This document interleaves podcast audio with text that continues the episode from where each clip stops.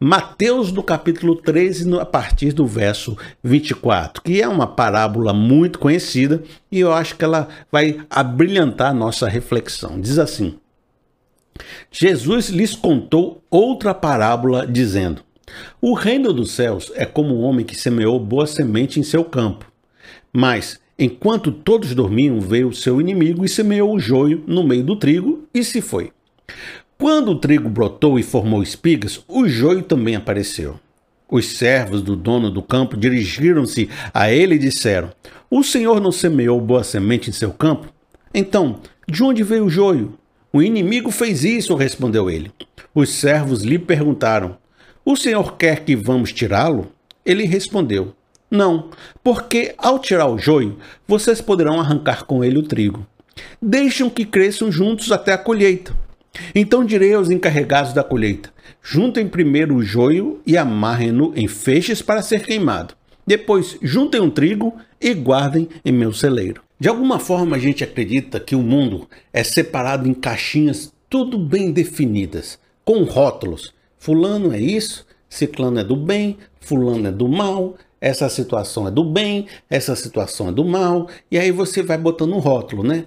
Bota o rótulo aqui, aí a minha vida está super esclarecida, porque eu sei onde estão as pessoas do mal, eu sei onde estão as pessoas do bem, onde estão os caminhos certos, onde estão os caminhos errados.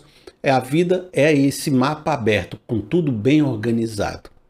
Joio é joio, trigo é trigo, aqui é trigo, aqui é joio, vou arrancar, vou botar lá. Mas acontece que as pessoas são mais complexas, ambíguas e misturadas do que nós conseguimos perceber e classificá-las e rotulá-las. O mundo, ele possui a virtude do bem e a virtude do mal misturada nele, tão grandemente misturada que você tem dificuldade de julgar o que é trigo e o que é joio. Você pode olhar e dizer assim, rapaz, isso aí é trigo e descobrir no futuro que era joio. E você pode olhar e dizer, rapaz, isso aí é joio, e descobrir no futuro que era trigo. Nós somos seres fragmentados, misturados. Ninguém é purinho e ninguém está totalmente certo. Profetizamos em parte e conhecemos em parte. E a nossa tentativa de ser um justo juiz aqui nessa terra, de sentar na cadeira de Moisés e exercer o julgamento, sempre se mostrou injusta, principalmente diante de uma revelação bíblica.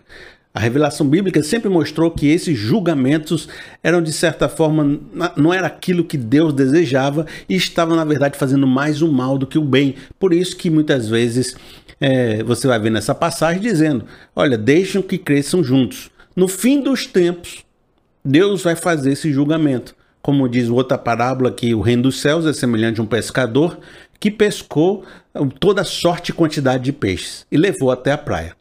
Quando chega na praia, ele separa os peixes grandes dos pequenos. Então, a praia, o tempo da colheita, o tempo da ceifa, é o tempo do fim dos tempos. E nesse tempo, Deus vai fazer uma separação dos justos e dos injustos, dos salvos e dos não salvos. Acontece que a gente percebe que Deus permite que o trigo e o joio cresçam junto. Essa é a verdade. Deus permite que a sociedade tenha a sua injustiça e a sua justiça coabitando. Por quê? Porque aí que eu quero que você compreenda bem.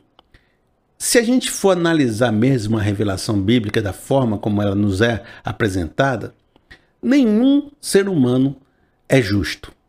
Só Jesus foi justo. E todos nós não temos mérito em ser aceitados por Deus. Nós somos salvos pela graça, porque Deus nos ama. Então, nós não somos muito diferentes de uma pessoa mal, de uma pessoa boa, não, porque nós, todos nós somos esse ser potencialmente misturado que tem o trigo e o joio dentro de nós. Todos nós temos uma potencialidade do bem e uma potencialidade do mal. A vida não é assim, fulano é bom, ciclano é ruim. Fulano tem potencial para o bem e potencial para o mal dentro dele. Ele tem conceitos certos e conceitos errados no coração dele. E todos nós precisamos de uma salvação. Todos nós não temos esse ouro, esse mérito. E quando Deus permite essa existência, Ele permite pela graça e pela misericórdia do coração dele. Ele permite porque Ele ama, porque Ele é bom, porque Ele é bondoso. E se ele fosse retirar o joio do meio de nós, ele retiraria todo mundo, ele julgaria todo mundo e não sobraria ninguém. Por isso, o ato na nossa vida nessa terra é um ato de graça, é um ato de misericórdia. Por isso que, ao permitir a injustiça, Deus está permitindo que nós vivamos, que você viva. Quando você diz, ah, por que, que Deus é injusto e permite que isso aconteça? É porque Ele está permitindo que você viva, que você tenha a oportunidade de se salvar, que você tenha a oportunidade de amar, que você tenha a potencialidade de promover esse bem que está no seu coração. Mas haverá um dia desse julgamento. Mas por enquanto, vivemos um tempo de graça, um tempo de misericórdia, um tempo de oportunidade. E parece que, para vivermos nessa vida, precisamos entender que existe joio e existe trigo nessa sociedade que vivemos, nesse mundo que vivemos, nessa comunidade, no nosso coração. E o grande experiência cristã não é sanitizar o mundo, dizer você para lá, eu para cá, sectarizar, sectário, né? A partir dessa porta da igreja são os bons, a partir dessa porta da igreja são os ruins. Não é fazer essa separação, porque Jesus falou: não faça essa separação, porque você vai errar. Nosso papel é aprender a viver nesse mundo caótico, aprender a navegar nessa miscelânea de sentimentos, aprender a frutificar no meio de um mundo confuso e cheio de joio no meio de trigo. Aprender a ter sabedoria e visão espiritual para fazer a obra de Deus, apesar de uma terra estéril em volta de nós. É caminhar sendo sal e luz desse mundo, mas sabendo que o mundo é escuridão e o mundo é insosso. É aprender a viver na complexidade da vida.